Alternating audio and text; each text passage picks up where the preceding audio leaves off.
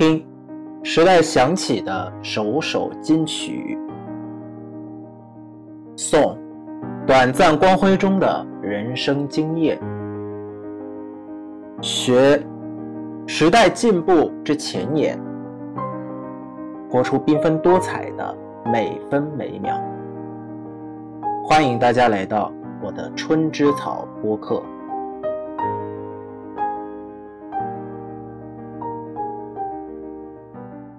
今天的这一集比较特别，我找来了一位我自己，我我我们两个人呢算是素未谋面，是从来没有在正常的生活当中有见过面，但是在脸书上我也不知道记记得就是如何见到他，但是反正我们现在是 跨洋的朋友啊，所以而且呢他是要跟大家讲一个事情，就他是一位据我了解一位非常厉害的乐手，那今天在同样的一个系列当中。我们这个 Spring Week Podcast 再版之后所做的第一个大的专题，就有关金曲奖的专题，我特别有幸请到今天的嘉宾。这位嘉宾，请介绍一下您自己。杨洋好，各位听众大家好，今天很高兴能够上来这个节目跟大家一起聊聊天。那我先自我介绍一下，我叫李敏哲，我的绰号是米高，所以你们可以叫我阿哲，也可以叫我米高。那我目前住在台湾，我平时有在玩乐团，所以。所以，当杨洋他邀请我来录这个节目的时候，我立马就答应了，因为我本身对这个主题也很感兴趣。嗯，我也是非常感兴趣，因为呃，讲一个事实哈，就是我从来没有去过台湾，这个是，但但是呃，阿哲呢，他是据他说了，他有曾经跟他的母亲回过越南，所以你可以跟大家分享一下这个这个点吗？就就是因为我呢是没有去过台湾，但是呢，我有。非常的详细的关注台湾这边的一些活动啊、事情啊，然后呢，就对这件事情、这些事情来讲是比较好奇的一个状态，然后非常的想要找一下当地人，就对于这件事情他们的看法是怎么样。但是，据听说是你、你、你、你是有回过越南的话，那你可以分享一下，就是说这个体验是怎么样吗？好，没有问题。呃，其实我妈妈她是越南人，所以我本身是台越混血儿。对，那在台湾我们被称之为新二代。所谓的新二代就是指新住民第二代。那正因为这个身份，所以小时候我有两次在越南生活的经验，但是每一次都只有几个礼拜而已。而且那个时候我是生活在越南的乡下，所以那个时候我对越南其实是没有什么兴趣，因为我那时候觉得太乡下的吧，就是跟我在台湾住的地方天差地有天差地。我可以追问一下吗？就是乡下是北方的乡下北方北方的乡下？北方北方哪个乡下？你？你知道吗？在广宁省。广宁哦，那离我蛮近的哟。哎，离我蛮近的。你现在是在？我是海防人。哦，海防。我是海防人，我就在你的，就海防就在呃广。这两个地方是是挨着的嘛？对，是挨着的。哦，有有有有有有，都是海的 海区的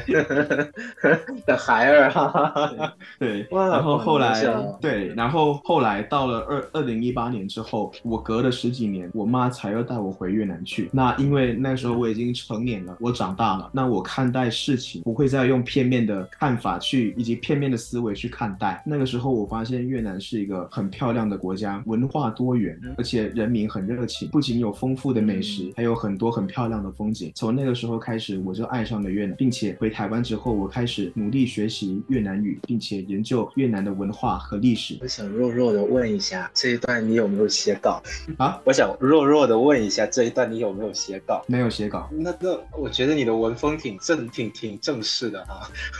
哦，这个啊，这个我可以稍微跟你解释一下，就是我会大，我会我会大概写下我想要讲什么内容，但是怎么讲就是即兴演出。好嘞，但是我听起来感蛮官方的。对，因为怎么说呢，就是从我开始学习越南语之后啊，我发现越南有很多人，他们正热衷于学习中文，在帮助他们学中文的过程当中，我发现他们学习的东西。都是一些比较偏书面语的形式，比较偏书面语的用法，所以在所以我久而久之也被感染，我开始会去 精炼自己自己的语言，对我不会让自己在一些正式场合或是在演讲的时候出现那些赘词赘句。我想这个也是我身为一个未来身为一个中文老师该有的素养，因为我其实对中文教学是非常感兴趣，所以我平时会这样的训练自己。原来如此，那那我比你差多了，对，没有没有。差多了，因为 因为不要这么你不要这么说，你你是越南人，你能够这样用中文流利的跟我对话，甚至访问我，这很厉害。如果反过来 你要我用越南语访问你的话，我可能完全做不到，因因为因为我的风格不太像那种很很很就字正字正腔圆的，就我有一个一段时期是真的也是挺那种怎么样，字正腔圆，很播音腔，你你知道这个词吗？就是很播音腔，就是让人听了之后，大家都会觉得我应该是在听一个新闻啊，对我应该是听一个新闻播报。但是后来呢，是因为我说实在了，是因为是因为我我我听了更多的一些其他的内容，不是新闻。对啊，当然了，就台湾台湾这边的一些内容是更多的，所以风格呢也开始往那种比较就是比较多元方向靠拢，不不不那么严不那么严肃了。我懂你的意思，懂你的意思。当然那个那个的那个也是我的目标，我的目标就是呃在不失去严谨的情况下，然后又不要让人家有太严肃的感觉。当然能够这样是最好。因为因为我觉得应该年轻人，我们年轻的这一代哈，这个就是大概也不太喜欢那种很一上来就是，这会让人感觉很有压力，你你知道吗？就是你听一个新闻播报的那种感觉，你这个好有压力。没错没错，我的妈呀！没想到今天这一集录完了之后，还可能就是说有认识到一个老乡，真的就是我我要跟大家分享一下，就是是在今天这一集之前，我虽然有有看过他的一些 Facebook，然后就嗯，然后就从来没有见过面，然后就是有关注他的一些动态。那我我我我有知道他是台越的混血儿，但我没有没有想到说他他的老家离我的老家是如此的近。真的，这这个这个有点惊讶哈。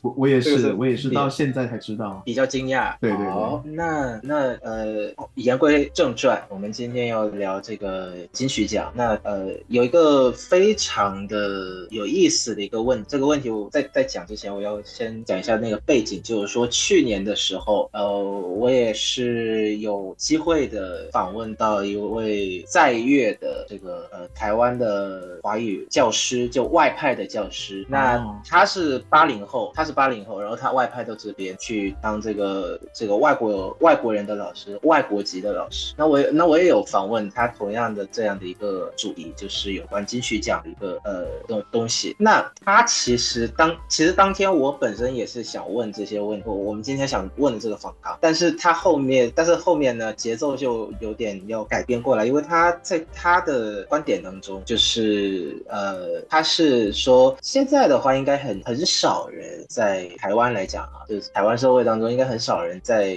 有很关注，或者说是甚至是非常的，就是关注到一一个程度，就是说呃那个典礼的直播，他会把它看完的那种感觉，而大家基本上只是会呃颁奖典礼举办完了，然后获奖名单是什么，大家可能会在新闻当中看一看就知道就可以了。那我蛮想问你的一个问题，就是说平常来讲，你你有关注金金曲奖吗？然后关注的那种是只只要看哦，今年是谁得奖，还是说会去关注他的金曲奖？除了典礼以外啊，周边的一些活动也会关也会关注。我我是蛮想问，诶，我首先回答有没有关注金曲奖好，其实是有的，但是关注的方式就跟那位中文老师说的方式一样，其实是比较被动的。我们都是透过新闻和网络来关注金曲奖，因为怎么说呢？因为现代现代人他基本上生活忙碌嘛，在忙。的情况下，我们根本没有那么多的时间去把那个颁奖典礼从头看到尾，所以渐渐的，我们大家都只注重结果。这边的结果指的是颁奖的结果。那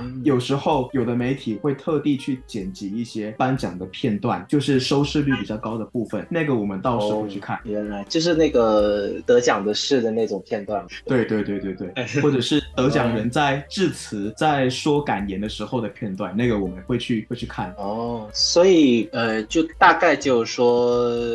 会看你们就以你啦，以你的角度来讲的话，就是会看一些 cut 的片段，叫做精华片段，是，然后会看结果，但是要一定的，就是说，就是把它当成一个非常呃，就是很重要的事情，因为这两年的话，我发现，我发现其实它金曲奖也不是一个典礼嘛，它好像是一个周记的活动，就是一周左右的时间，有什么 showcase 啊、演唱会啊，然后各种各样的那种会议，它其实是有一些周边的那种活动的，所以基本上来讲，对于普通人来说的话，就大家只是看那个典礼，然后结果，然后精华片段，是这样是吧？是的，没错。哦，那平常来讲的话，我我蛮想问的，就在地的人有非常的去讨论金曲奖，就是呃，我我我我我说的讨论，就是说他会不会成为能能 能不能够，就是说成为那个社区社群上的一个话题，还是金曲奖本身来讲，只是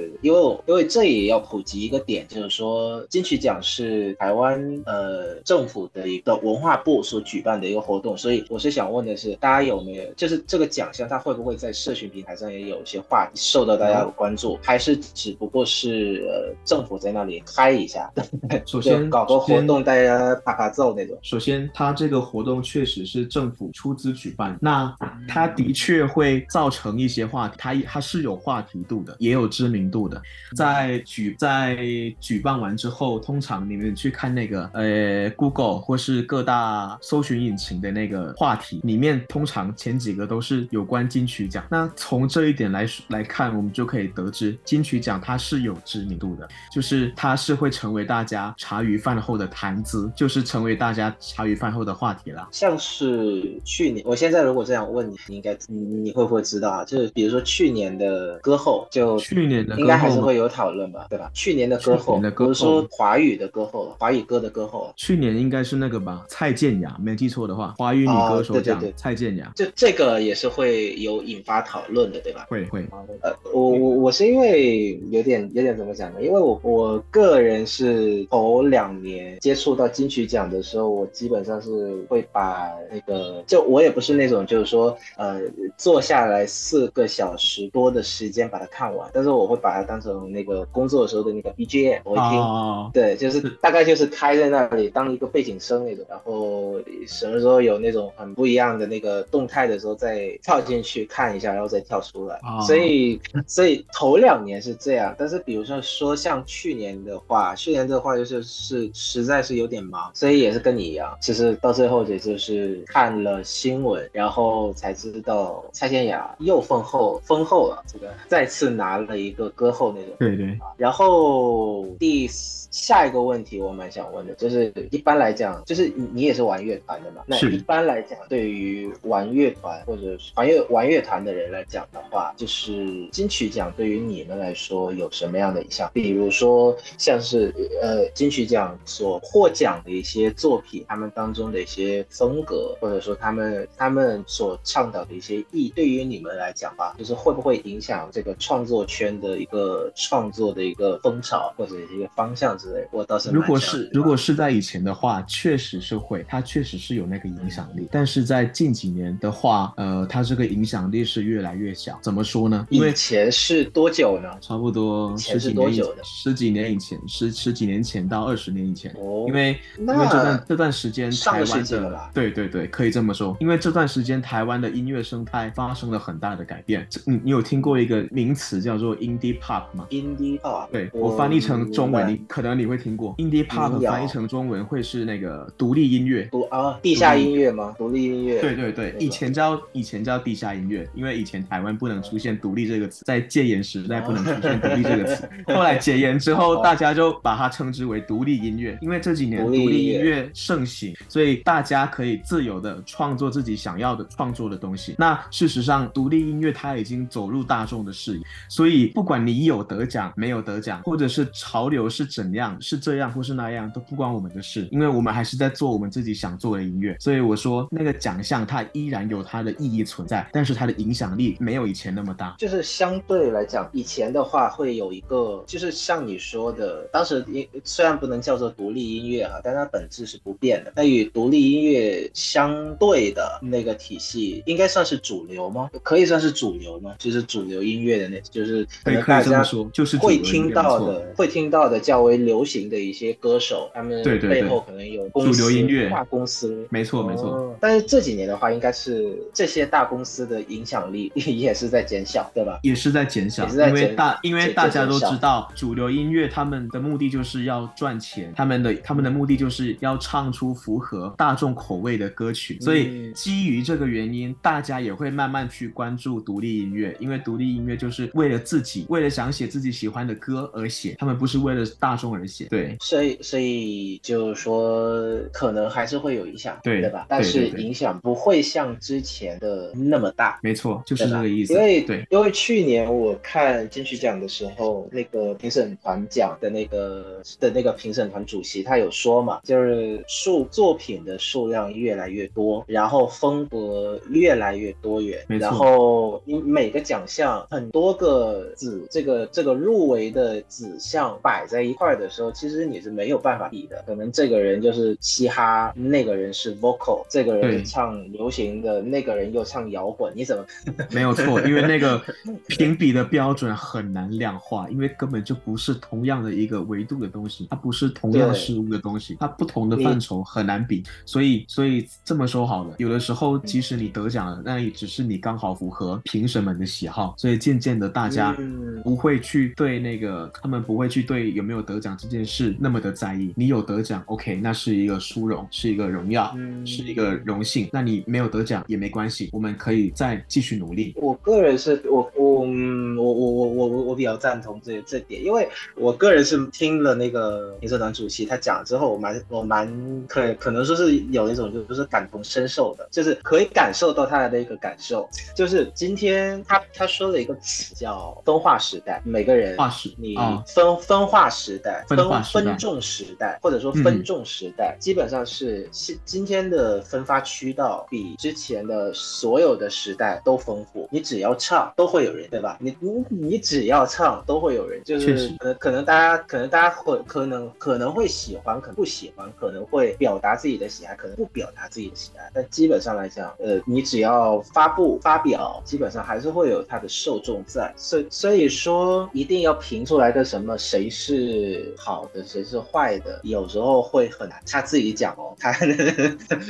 对你你比如说像刚刚我们我我我我我们有讲到的那个，比如说一个唱摇滚，然后他唱的内容是时代性的，和一个唱流行的，但他也在唱的是呃这个时代下的大情小爱。那你说这个哪一个好？很难呢，对对吧？很难呢，对吧？对，你歌颂苦难，对你歌颂苦难，那也是我们时代。你说的这个什么失恋了，大情小爱，那也是我们时代。是有哪个是对的吗？没有吧？没有。农亚有哪个一定比哪个好吗？我我觉得是没有。所以也也是听到他们的难，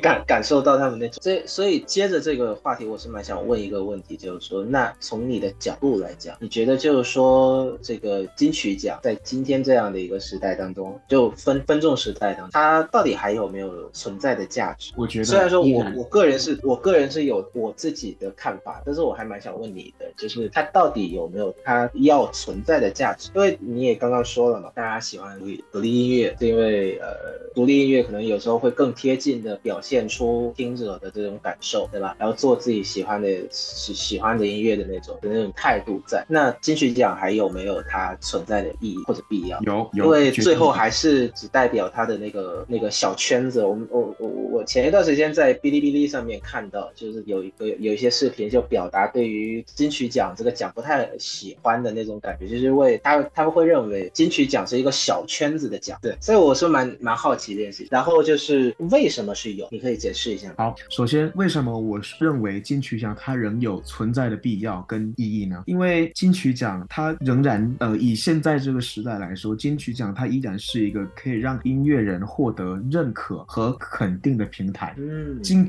今天我们在我们即使在今天不必过分纠结纠结于得奖与否，但是我们还是希望我们的音乐能够获得大家的关注与认可。那金曲奖就是一个很好的平台，只要你入围了，就算没有得奖，我们虽败犹荣。你懂那个意思吗？哦，我明白了。对，那在金曲奖这个平台上呢，优秀的音乐作品和音乐人，他们可以获得更多的关注和支持，这对他们往后的音乐事业上的发展是有良好的影响。嗯，然后又音乐又因为那个金曲奖，它是台湾最具权威性的一个大型颁奖活动，所以它同时也是让台湾音乐走向国际的跳板，也是国际音乐人与台湾音乐人交流的一个平台。那它在吸引国际音乐界关注的同时，它也能够让台湾音乐在国际间树立一个良好的形象。我是这么认为，有点像是那种展览的意思。对对，金曲奖本身也是有点像是一个展览会的那种，大家可以看到台湾这边的文化产品的蓬勃的发展，对吧？没错，我是这么认为。但是其他人怎么看那个，我就不清楚了。那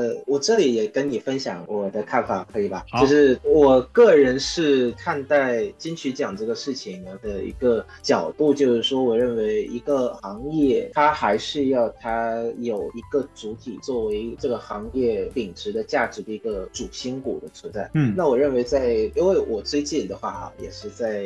对华语流行音乐这个事情呢，呃，很感兴趣，然后深入的去做一个科研的项目。那我个人是认为，就是说，呃，还是要有一个主心骨在，因为是呃，文化是很多元，但是如果要让一个文化体系能够有一个长长久久的发展的一个脉络下去的话，那还是要有一群人，他们的专业素质足够好，他们有足够非常好的这个欣赏鉴别，然后引导力，通过这样的一个颁奖的形式来引导，不不是说要求大家哈，就是一定要照着我们的创作来，而是说我们在这那么多优秀的东西当中挑出最优秀的来，然后引导大家跟着这样的一个方向去走，来发展这样的一个行业。我觉得其实是这这是也可能是金曲奖存在的一个意义，因为比如说哈，在研究研究这个华语流行音乐的过程当中，其实我个人是有一个困扰在，就是对于大陆这边的数据，我基本上是没有办法找到一个比较可靠的来源。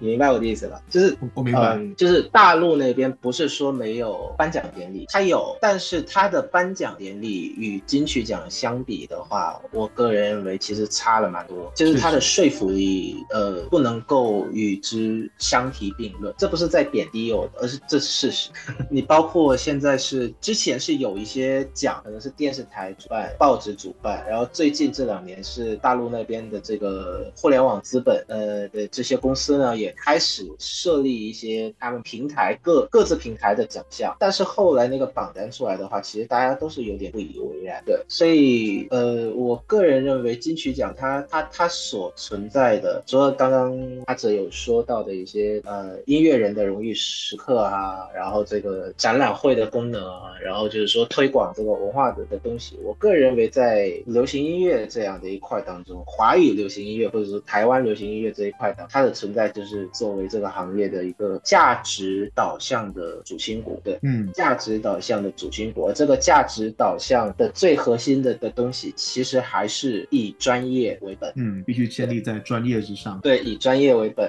的。如果大家有去有兴趣去观看关关注一下金曲奖的话，大家可能会发现它的奖项其实颁奖典礼上面颁的奖只是一部分，好像，就是颁奖典礼每年不是二十七到三十多个左右的奖项会颁，但其实往下的话，其实它还会有更多很分得更细的一些奖项，甚至最近这两年还有一些颁奖典礼是专门颁给幕后人员的。其实这样的一个形态，我个人认为是一个良好的一个发展状态，就他真的是你专业了拿了，然后当你得奖了，你的作品就会变成同行们会拿来研究的，同行们会拿来研究的的的这个范本，这会促进整个行业的一个发展，而不是说呃单纯的靠流量这个词，虽然我很不喜欢用这个词，但在这里我还是要用一下，单纯的靠流量，就是说听多了就赢了，那个我不知道是不是一个正确的道路，反正就是有时候会会让我们的听到的音乐到后面就会越来越怪，我也不知道怎么回事哈。这边的话是刚刚我们谈到这个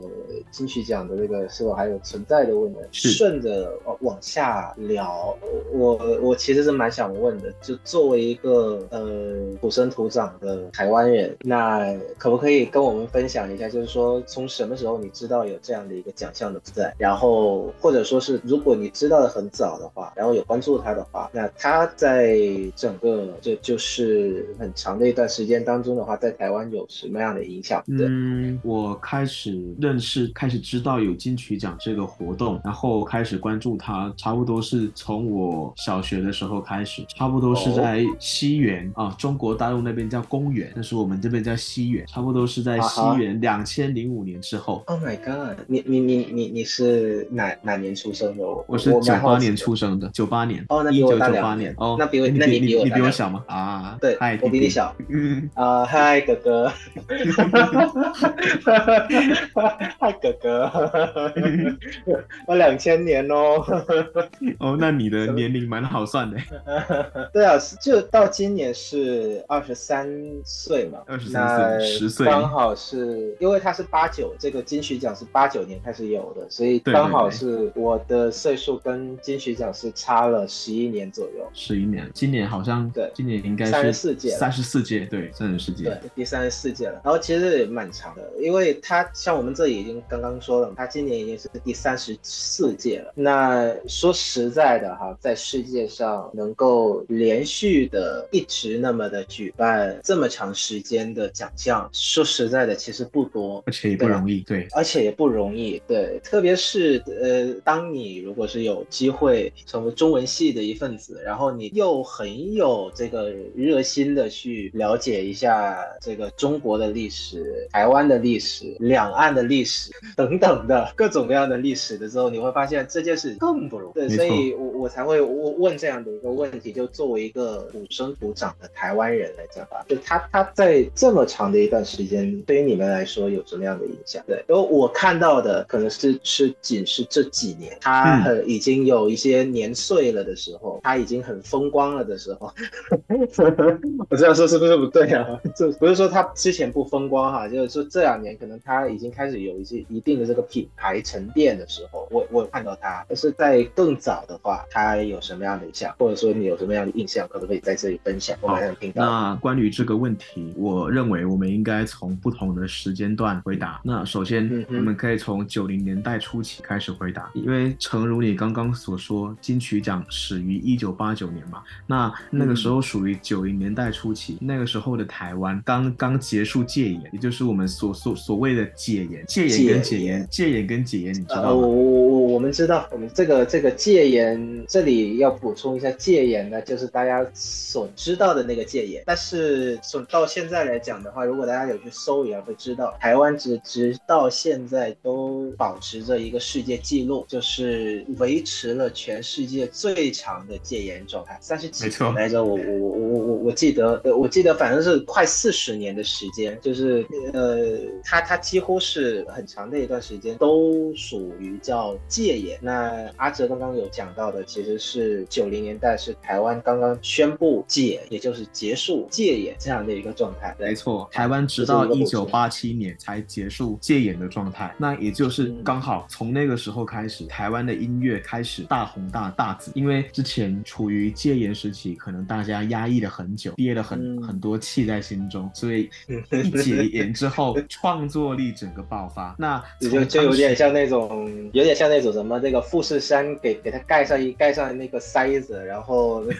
憋了好久了，现在把塞子拿掉就迸发了，对吧？对你这个形容很妙。那我们从当时入围跟得奖的作品可以发现，那个时候台湾的风格，台湾歌曲的风格是以流行乐跟摇滚乐为主。更早期，甚至还有一些民诶民歌，我们称之为民歌的歌曲，民谣吗？那种呃，可以这么说，应该叫做 flow 对吗？对，就是那种 flow 的风格哦。而且那个时候台湾的歌曲啊，就是那个时期的歌曲，他们歌词中大多含有对时事的批判。嗯，对，比如说，比如说罗大佑的啦，罗大佑的专辑啊，它里面的歌，对，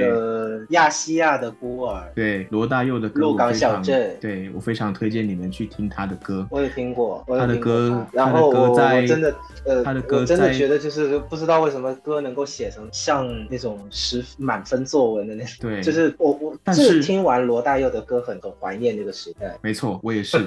罗大佑的歌在当时是非常前卫、非常新颖的，即使放到了二零二三年的今天，他依然有他的当，他依然有他不可磨灭的价值存在。是，确实，因为他在当时是一个现象级的歌手，而且刚刚你也说了，他的他的音乐，而且我感觉哈，那个八零八零年代的时候，那个八零年代的时候，我去找资料的时候，所有的资料都绕不开罗大佑。没错，真的就他他好像是一个一个符号一样摆在那，就一一一要说到那个十年那样的一个十年，一定会有罗大佑的存在。什么鹿港小镇、亚细亚的孤儿，然后什么家恋曲，后来是恋曲九一九九零。那你妈的，那那是一个你你你知道在戒严时期罗大佑怎么写歌吗？怎么写？跑到美美国去写歌。Oh my god！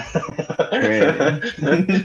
那你知道 台湾了是吗？对对，那你知道在那个年代的台湾要创作歌曲要针砭时弊是多么的不容易了吧？嗯，确实，对，所以后来解严之后，大家一逮着机会就是用力的骂，用力的批评，好像不骂就无法发泄心中的怒气一样。我我还是觉得有点像是富士山憋 憋久了，憋坏了，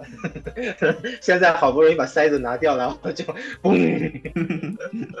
那种很爆炸的那种感觉，是可以这么说，没错。然后当时的话，罗大佑那那那时候应该是还没有金曲奖，后来才有的，对好像是后来才有，对，好像是从他发布《原乡》这张专辑之后才开始有的金曲奖。嗯，他他不是二一年，二一年拿了特别成就奖、特别贡献奖，就是有点像那个特别成就奖，反正都一样了，就是颁给你，认可你这个这个一生的奉献给了这样的一个行业，对，在音乐上的奉献跟贡献。他他上来他说他入行了四十多年，然后下面一阵欢呼，是因为是是是因为我后面才了解到，原来他他出道的那个时代金曲奖还没有，他发了好几张专辑了，金曲奖才出现。没错，我我记得我记得金曲奖好像曾经也颁发给邓丽君一个奖项，但是那个时候邓丽君她已经不在人世了，没如果没记错的话，追班嘛？追对追班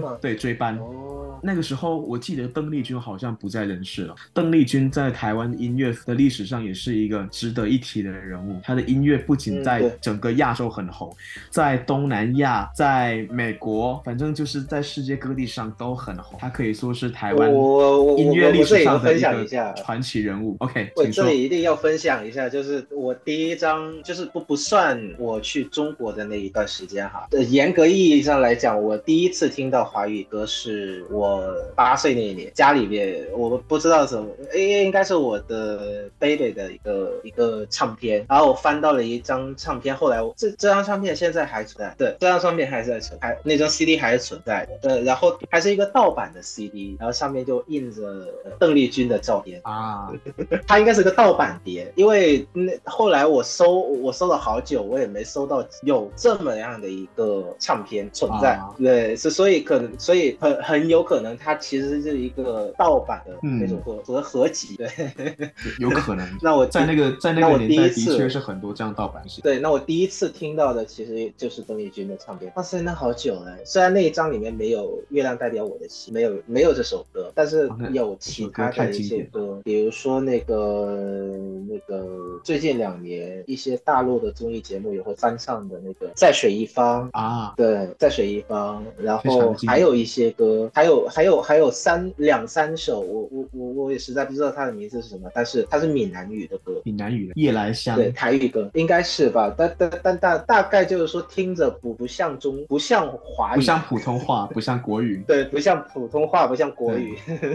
说到这个，我们可以再提一下邓丽君，她的语言能力是很强，除了国语、闽南语之外，她的英语能力跟日语能力也非常的厉害。她在日本也很红，她当时在日本翻唱了很多日语歌。歌曲，所以在日本也收获了一大票的粉丝。最近最近一段时间，YouTube 上面有好多多那种 short 列的那个视频，就是在截取他的一些演唱会的片段嘛。这他去日本的时候，就是底下的那个歌迷叫他的时候，他他真的是那种日语，就是对答如流，对，非常流利，那个很溜很溜的那种。然后他去香港的时候也是一样，香港的时候虽然可能粤语说的比较少，但是听起来还是蛮正宗的一个腔调的。对，而且他说话的腔调非常好听，我觉得他给人的印整体的印象就是他有民国女性的温柔婉约以及知书达理。是是是，对，是是，她是我的女神。嗯，我这个金曲奖，我们刚刚讲到的是八九代左右，对吧？然后后面呢，从零五年左右，你大概知道这个奖，它对于就是以从你的这样的一个角度来讲呢，它对于社会来讲是有什么样的一个影响？对于社会来讲，到零零年代以后的话，嗯，是怎样？呃，这么说好了，金曲奖它它总是能反映出台湾各个时期的音乐潮流，所以透过金曲奖，我们能够能够掌握各个时期的音乐脉动。然后我刚刚也举例了，九零年代初期的音乐以流行乐和摇滚乐为大宗，然后歌曲当中隐含了对时事的批判。那到了两千年之后呢，台湾的流行音乐风格就更广泛。这个时期诞生台湾诞生了非常多的，呃，不能说台湾巨星嘛，应应应该说华语界，因为有很多华语华语界的巨星，他是在台湾发展，但他他并不是台湾人。那这个时期华语音乐界，他诞生了很多的优秀的歌手，比如说周杰伦、王力宏、陶喆、这个蔡依林，绕不开的一些对名词。他们这几位都是华语音乐界的佼佼者。孙燕姿、林俊杰，对，没错。还有这个时期，这个蔡健雅最近还还还刚拿了，他又得奖了，对，对他又得奖了，没错。这个这个大家会戏称他是什么？那个金曲奖的女儿，对，次次拿奖。所以两千年初期，我认为那个是华语音乐界的巅峰黄金时期，黄黄金时代。对，然后呃，说到这个零零年左右的这样的一个时代，我我我说实在的哈，就是我去中国的时候，其实已经是一零年代了，但是赶就是一一年我才去的中国，对，二零一一年就去中国了。这个呃，详情的话，当然详情的话，你可以去呃找一下我在我生日那天五月三号发的一个呃帖子吗？也是这样的一个播，也是一个播客节目了。然后，OK OK，然后其实是对于我自己的一个呃自己撒的一个谎，然后自己去辟谣，然后就讲到了我去 我去这个中国这一段时间的经历。那呃话话说回来，就是我去中国的时候，其实已经是一一年，然后我这个经历由由于有离奇，呃虽然是去半出家，半出家哦啊对，但是但是但是呢这个。流行音乐呢，还有这个还有不错的一些潮流，还是跟得很紧的。尽尽管呢，还是有跟得很紧的。时事对，是是，所以当时的的我呢，其实那六年的时间，我基本上是完全是从一种之前去中国之前是对华语华语歌仅停在在水一方的那样的一个的一个程度一个水平啦。嗯，对，仅知道在水一方这样的一个水平，然后突然在那几当中，你是。我我我有一种感觉，我现在形容虽然有点狂，但是感觉是听完了整个华语流行音乐的一生。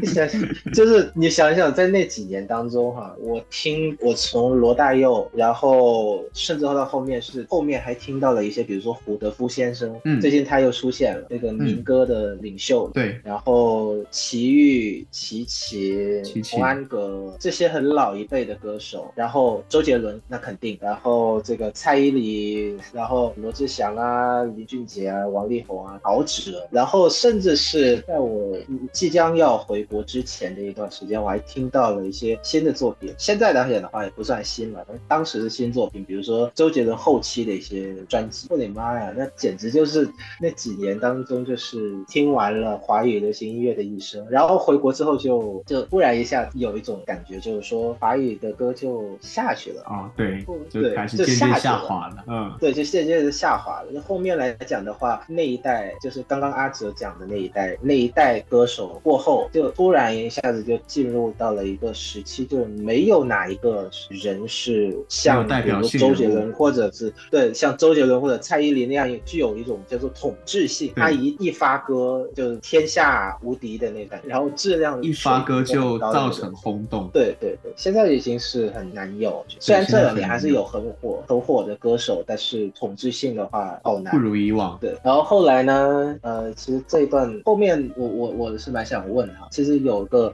这个问题不在访纲内，但是我蛮想问，就是说从你的角度，对于中国风的歌曲，我们这这里不是聊到这个零零然后一零年代的这个金曲奖的影响嘛？那你也说金曲奖是反映了很很很很近很近的反应，就是说应该算是台湾社会吧，每一个时期的一个关注的一个点跟主题的样貌，对吧？是是。那你认为中国风在大概这个零零年九零九零九就是零零年到一零年左右的这样的一个时期当中的那种很横扫天下的那种的感觉，就几乎家家都做哈。我们刚刚说的每一个艺人的名字哈，几乎每一个人都会有大概那么一两首的中国风。那你那你对这件事是有看法？就是以你来讲的话，你有什么样的印象或者是想分享？嗯，对于这样的一个现象，我想说的是，其实他这也是考验一个歌手他具不具备具不具备演唱多种风格能力的一个指标。所以有的歌手会尽力去尝试不一样的曲风。那中国风它是绕不开的一个曲风之一。嗯，然后再来，因为台湾人也是说中文嘛，我们也算是华人的一部分，所以中国风它是存在于我们的血液当中，嗯，存在于我们的基因当中，所以我们很容易因为这样的风格而感受到共鸣。嗯，所以这种风格啊，在当时的台湾社会是非常常听到的，而且也是很常见的。如果你是想要从事，如果你是想要从事都是大热单曲的，对，都是大热单曲那种，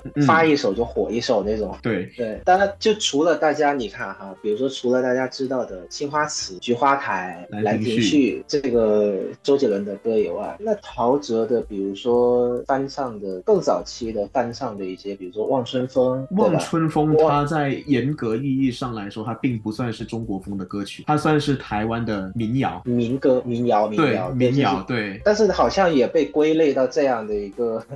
一个类别里面，那种，嗯，就是凡跟凡是跟，就是说大概有一些民族气质啊，什么东西，就是大概都被归类到什么样。然后甚至还有就是《孙子兵法》零五哦，那个那个就算了。还有这不是《红楼梦》，虽然它呃编曲跟旋律没有很中国风，但是它的内容确实跟中国风有关。那它这个也可以算是一个中国风的歌曲。所以说，我们对中国风的定义是什么？是歌词？是编曲？还是说是它呈现出来的风格？很难呢，我觉得这个很难去界定。对我我我做我做研究哈，我都觉得给给中国风一个定义是很难，因为它比如说编曲很西化，然后但是呢主歌词的主题又很中国，那它也被归类叫做中国风。所以所以就我而言，我觉得我觉得中国风应该是一个内涵。嗯，对对对，就其实凡是我我后面哈，其实慢慢的就有一种感觉，就是说中国风好像是一个营销的概念。对对，就是它它在有点像是一个营销的概念。比如说像是考验《红楼梦》，你说他这首歌是真的聊到什么样的《红楼梦》吗？没有吧？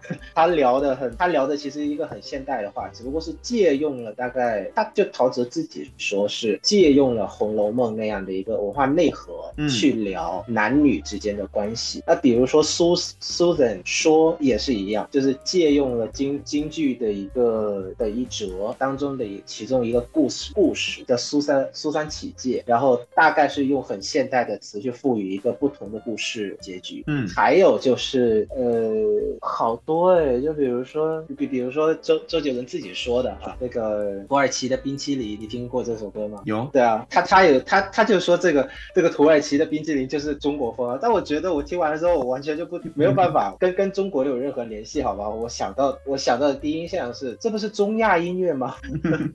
跟跟中国有什么关系啊？所以说这个这个真的是很难去明确它的定义。对，但是那一个时代，零零加到一零年，似乎又是那么一个当时台湾的华语流行音乐是充斥着各种各样的怎么讲？就是说，呃，呃自称自己是中国风的有形有形而无神的中国风作品，对，就是它有中国风的形式，对，而无神的一个作品。那台湾现在这样的作品是越来越少，但是对岸呢，中国大陆 反而越来越多。你看这几年那个芒种，芒种那首歌被很 被很多懂中国风风懂中国风的人批评到批评到非常非常悲惨，你懂吗？因为他那首歌的歌，我知道，我我知道，我也不喜欢这样歌。对，还有他那首歌的歌词就是堆砌词藻，就是作词者他把他懂的一些，把他懂的句子，他学过的，把它堆砌在一起罢了。我说实在的，文学价值。我说实在的，给我一本成语成语的这个这个这个这个收录的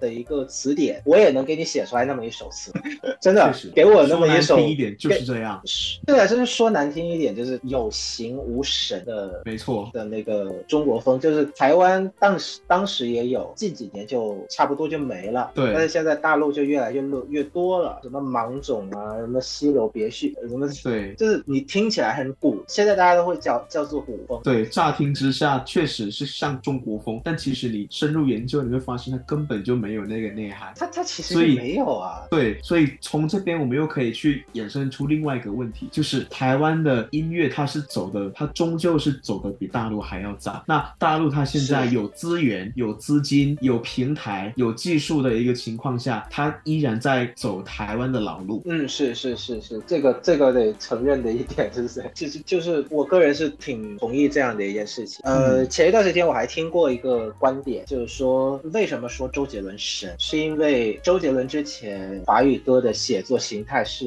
另一种，而周杰伦出现后，就突然一下子整个华语音乐圈就有点像那种有一大批人，他重新定义了，对对，就是有一大批人模仿着周杰伦写，对，你明白我的意思吧？就是我明白，周杰伦周杰伦写嘻哈他就写嘻哈，周杰伦写中国风他就写中国风，照着他写，所以基本上来讲，你说这两年大陆的乐坛，呃，特别是到后面啊，我这里也分享一个小，因为我我有一段时间其实是比较迷茫的，就是我不知道为什么我要选这样的一个科研的意啊，就是以台湾为蓝本的这个流行音乐的研究。到后面我突突然突然就释怀了，那其实就像像刚刚你说的，就是我真心觉得，就是如果缺了台湾的话，华语流行音乐应该不会有进步。嗯，对，真心觉得，因为如果缺了台湾的这一批创作者的话，还有这一批那么专业的这个从事人员的话，华语流行音乐应该不会走得，甚至都不不可能会存在华语流行音乐体系这样的一个概念。对，确实，所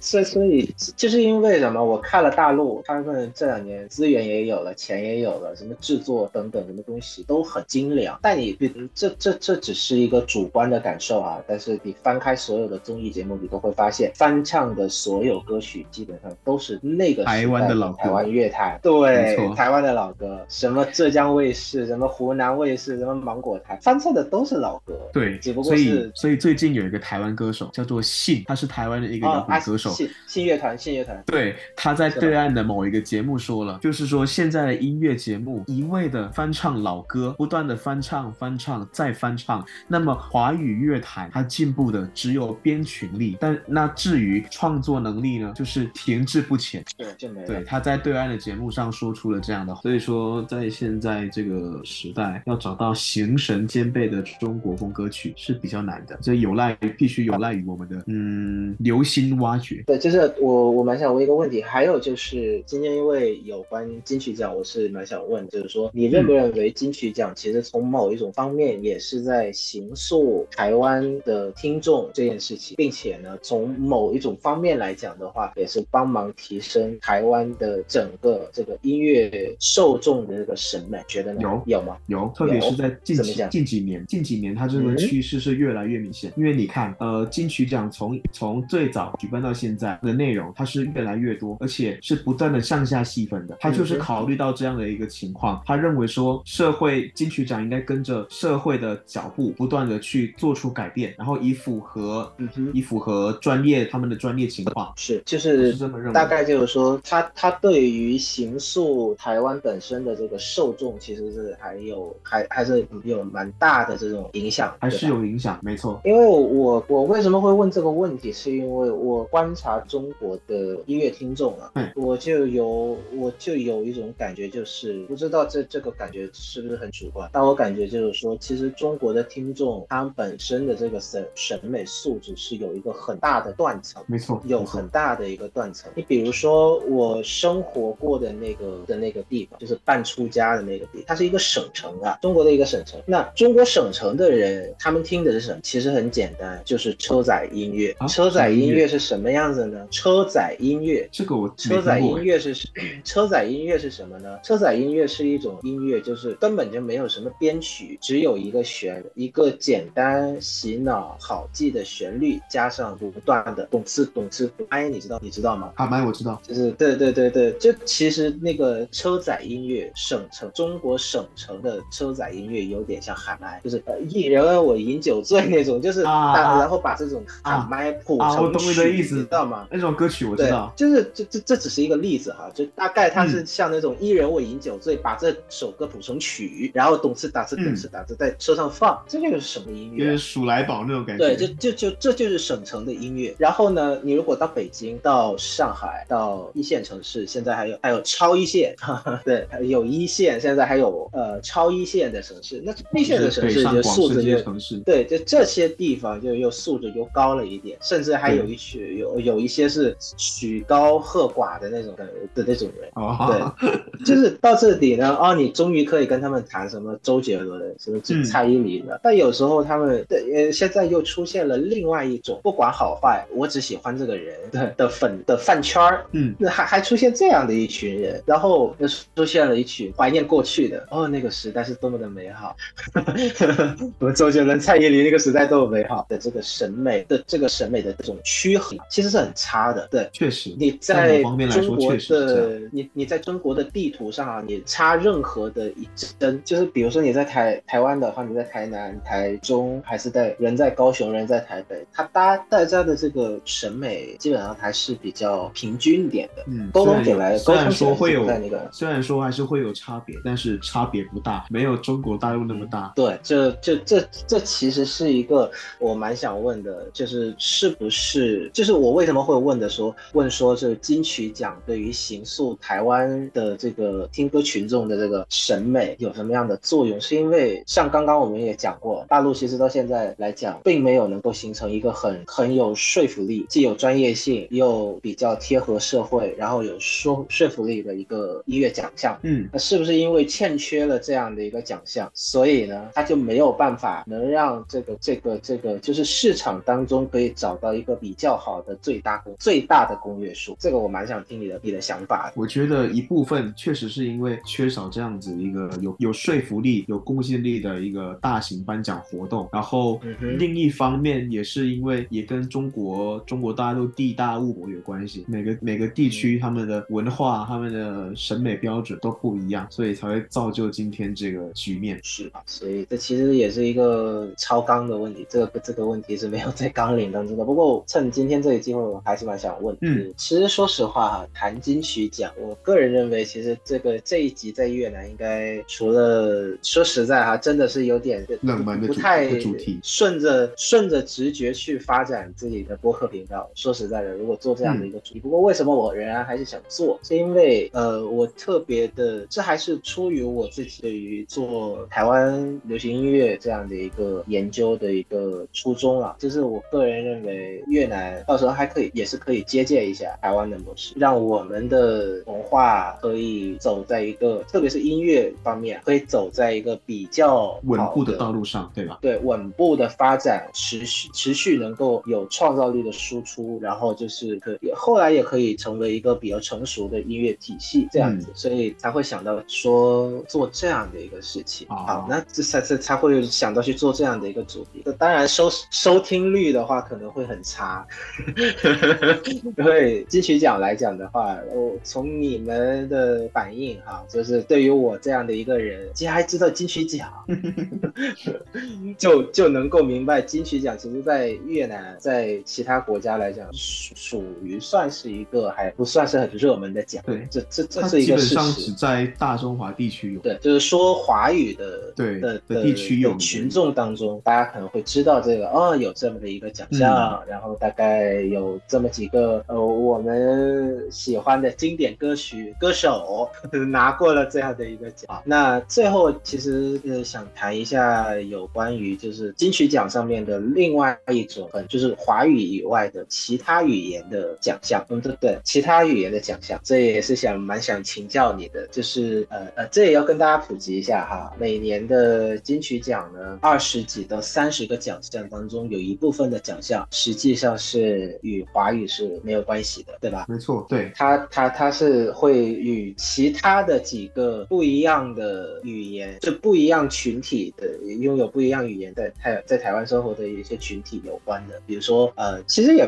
不多，呃，可以数得过来，说什么原住民、原住民语、原住民语、台语，然后客家、客语、客家话，没错，客家话，对，客家话。然后呃，我是蛮想问的，就是从你的角度来讲，你认为这些奖项，因为还啊对，还有一个事实呢，就是其实从第一届的金曲奖来讲，刚开始是不分的，对吧？刚开始是不分的，就是你唱什么好像是这样，好像是这样。演唱人的奖项是不分的，你唱什么语都可以。对，你唱什么语都可以，呃，的只要你唱得好就拿奖。但是后面呢，分的越来越细，那国语后现在是改成华语了，然后客语，然后台语、原住民。那你认为这样子就是各个语言分的越来越细的这样的一个趋势，呃，对于金曲奖来讲，也对于对于反映台湾社会这样的一件事的上来讲话，是否是也是一种多元文化的呵护的这样的一个事情？我认为是，我认为是，因为会不会有一天也有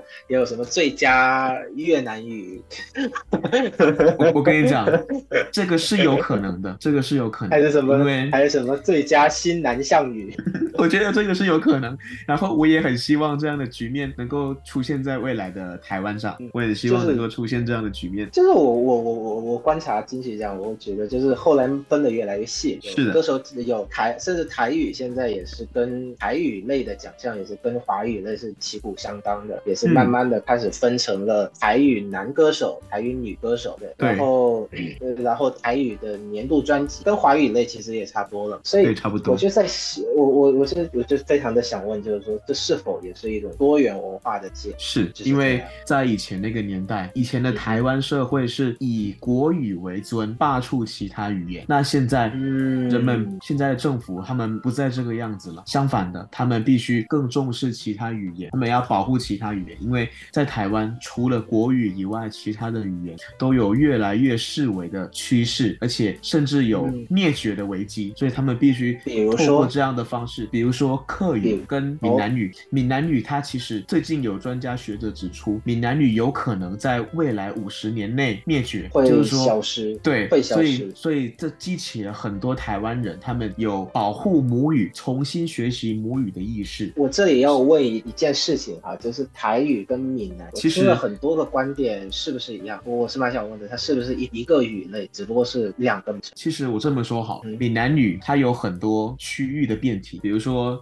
漳州话、泉州话、厦门话、台湾话。那每个人对于台语这个词跟对闽南语这个词，他们的定义有所不同，这个跟意识形态还有跟他们的认知有关。但对于我来说，台语就是闽南语当中的一个集合的子子集的子集子集哦，好，对，也就是说，在这个逻辑之下，在这个逻辑之上，你可以说台语是闽南语的一种，但你不能说闽南语就是台语。嗯，好，因为像你刚刚像你刚刚说的，很多的言就慢慢的式微，就变得不见。对，我我我，你说到这个客家话慢会消式微，我我我其实是蛮惊讶的，因为我以为是他能够出现在金曲奖上，他应该算是一个拥有蛮不少使用者的一个，但我没有想到是说，其实 跟闽南是示威的，其实跟台语相比，它的使用者少很多，比较少，是比较少的，但是还是有。然后在他们的积极推广之下，有慢慢增加的趋势，但是是非常慢，所以它的危机依然存在。嗯，还有就是原住民语，就是嗯，原住民语，原住民语就更散，对，更散，因为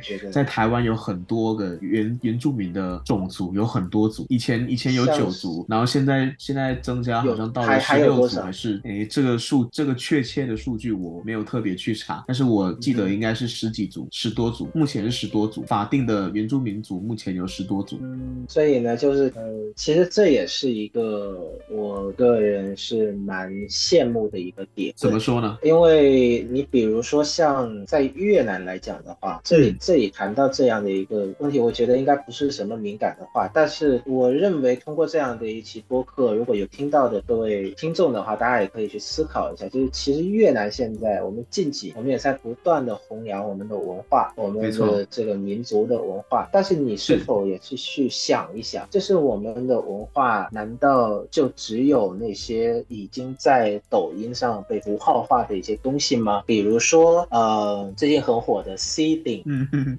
对，就是一提到越南的传统音乐，就只剩下叮叮当当吗？所以大家需要思考的一点就是说，我们越南的特别除了金族的文化以外，我们还有很多的少数民族的元素正在被我们遗忘。嗯，对。那我们是否也可以去参考去使用一下台湾的模式？现不是说现在越南还没有什么音乐奖项，越南近几虽然不能算是严格上严格意义上的音乐专业的音乐奖项，就是音乐类的专业音乐奖项，但是呃也是有的。但是它大家可以思考一下，就是是否可以通过这样的一个方式来慢慢的复原，来慢慢的让这些属于我们国家的这样的一些少数的文化被听见，然后可以有保护的机会。我觉得这个大家可以思考，嗯，因为很值得思考。台湾台湾颁发这个原住民语、客语跟跟跟跟这个台语这样子的一些语言以语言言区分的这个唱片类，然后演唱人类的奖项，也有十多年以上的时间了，是不少了呀，对吧？然后其实后来你会发现，每一个这这样的奖项出现，对于台湾的整个对于对于这些语言的发展、文化产品的发展，其实是有很大帮助的。比如说我最近就非常喜欢听一张台语专辑，呃，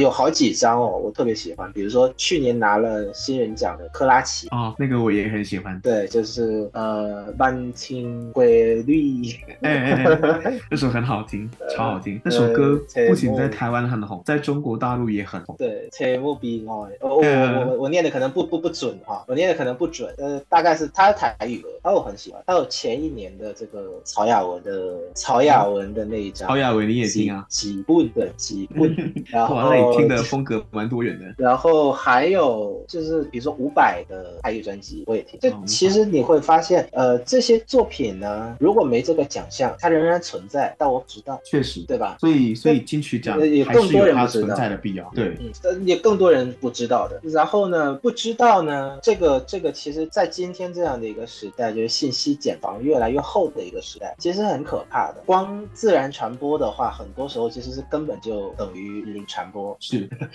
等于就是零传播，就是没有传播嘛。所以呃，我我觉得在越南正在举办的所有音乐奖项，大家也可以去思考一下这样的一个思路，就是说我们近几年也开始出现一些活动，说我们这个复原一些北方、西北方向的这个少数民族的文化，那这个满族、满族语啊，这个和蒙族语这些族语语的建立，然后这个推广他们的文化，那我们是否也可以去借鉴台湾这样的一个状态，去去去帮助这些民族重新的保护起来他们的文化、他们的语言，然后推广到更更大的一个范围，让更多人听见，从而让他们摆脱那个可能会文化灭绝的危机吧。对对，保护帮助他们保护他们的文化，然后与此同时建立越南的文化输出力。是因为我我如果如果未来二十年的时间作为一个越南人，我仍然大家如果一提起越南，除了除了越战还有这个叮叮当当以外，我会觉得很难过。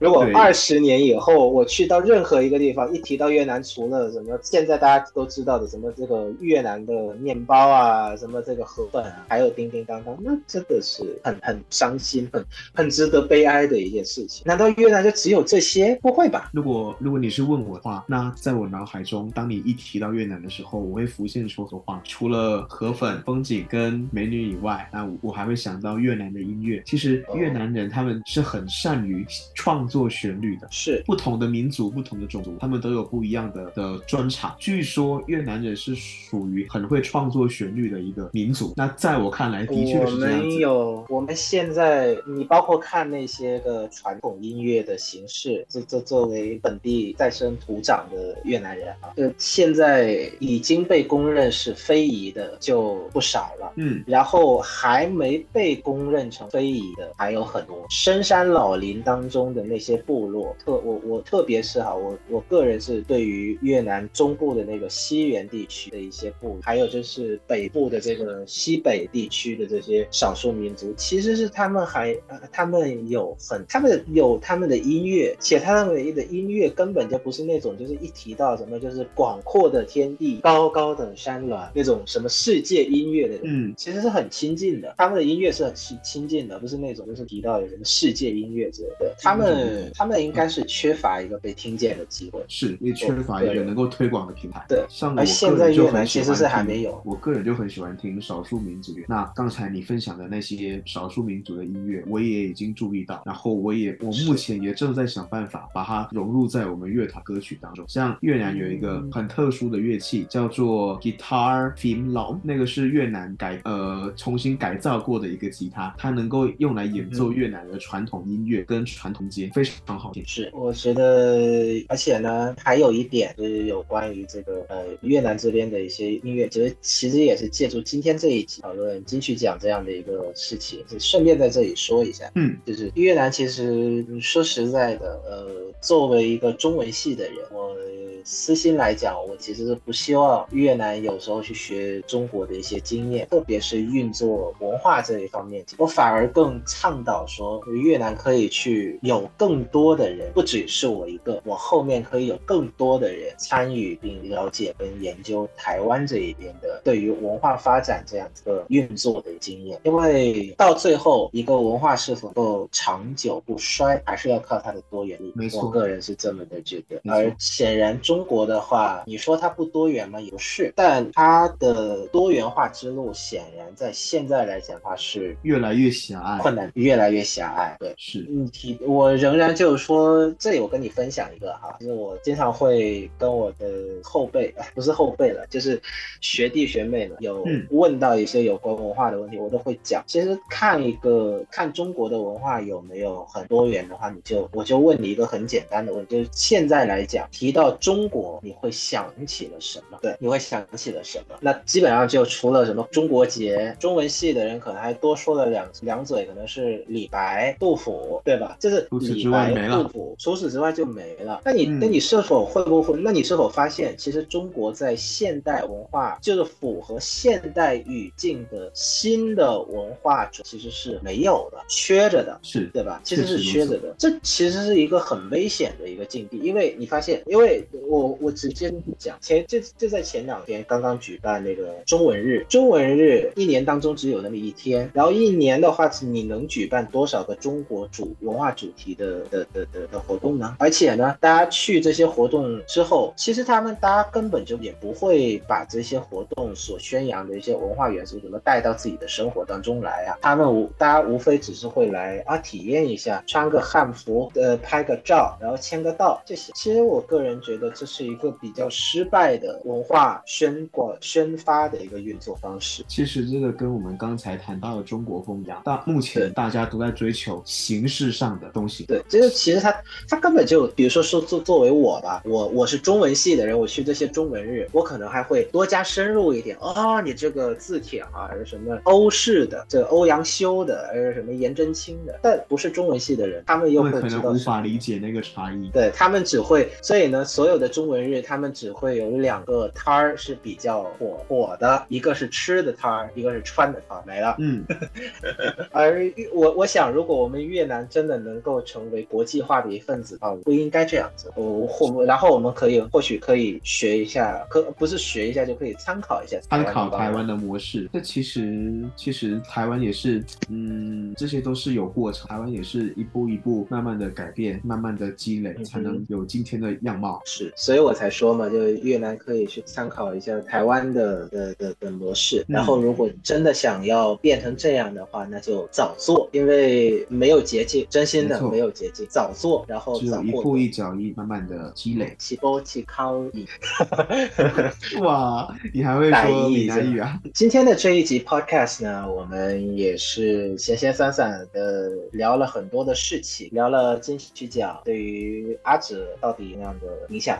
聊了在地人如何去看金曲奖这件事情，然后也聊了金曲奖对于这个行诉台湾这个市场的一个台湾市场的这个听众的审美，还甚至还聊到了一些更大的话题，比如说呃有关于这个文化发展的模式。那我是觉得虽然说形式比较松散，但是我们该聊到的都聊到了一些比较好奇，然后一般也是不会有人问的。我也替各位听众，以我个人这作为中文系的一名分子的啊，我个人的一些学习的成果，会帮忙大家问到，然后我们也在这里讨论。然后希望这一期 podcast 可以给大家带来一定的价值。然后呃，同时呢，如果你是对想要更了解台湾，特别是了解这个台湾的流行音乐，这个我个人我以个人名义担保，强烈推荐啊，大家去这个呃去探去去继续去探索。那你可以把这一期当做一个录影，一个起手式的那样的一个 podcast 去听。我想这里边的每一个点，大家都能点到的，都能碰到的都碰到，会给大家带来一个较呃全面，然后也是比较有这个价值的一个画面啊。那不知道我们的嘉宾最后还想分享什么？没有了，感谢各位的聆听啊。那 那我们今今天的这一集 podcast 到这里就结束。如果你喜欢我们的节目的话，请不妨呃记留下您的订阅、呃分享加按赞。你的每一次订阅呢、分享呢，都是对都是让我继续更新这个节目下去的巨大动力。那我们今天的这一集节目到这里就要说再见了。我是 Springway Podcast 的主理人 Brian，然后呃我们的嘉宾我是敏哲，我们在这里跟大家再见，拜拜。希望未来如果有机对，希望如果未来有机会的话，我们再 组团聊天，好不好？来跟大家一起聊聊天。好的，那就这样喽，拜拜，拜拜。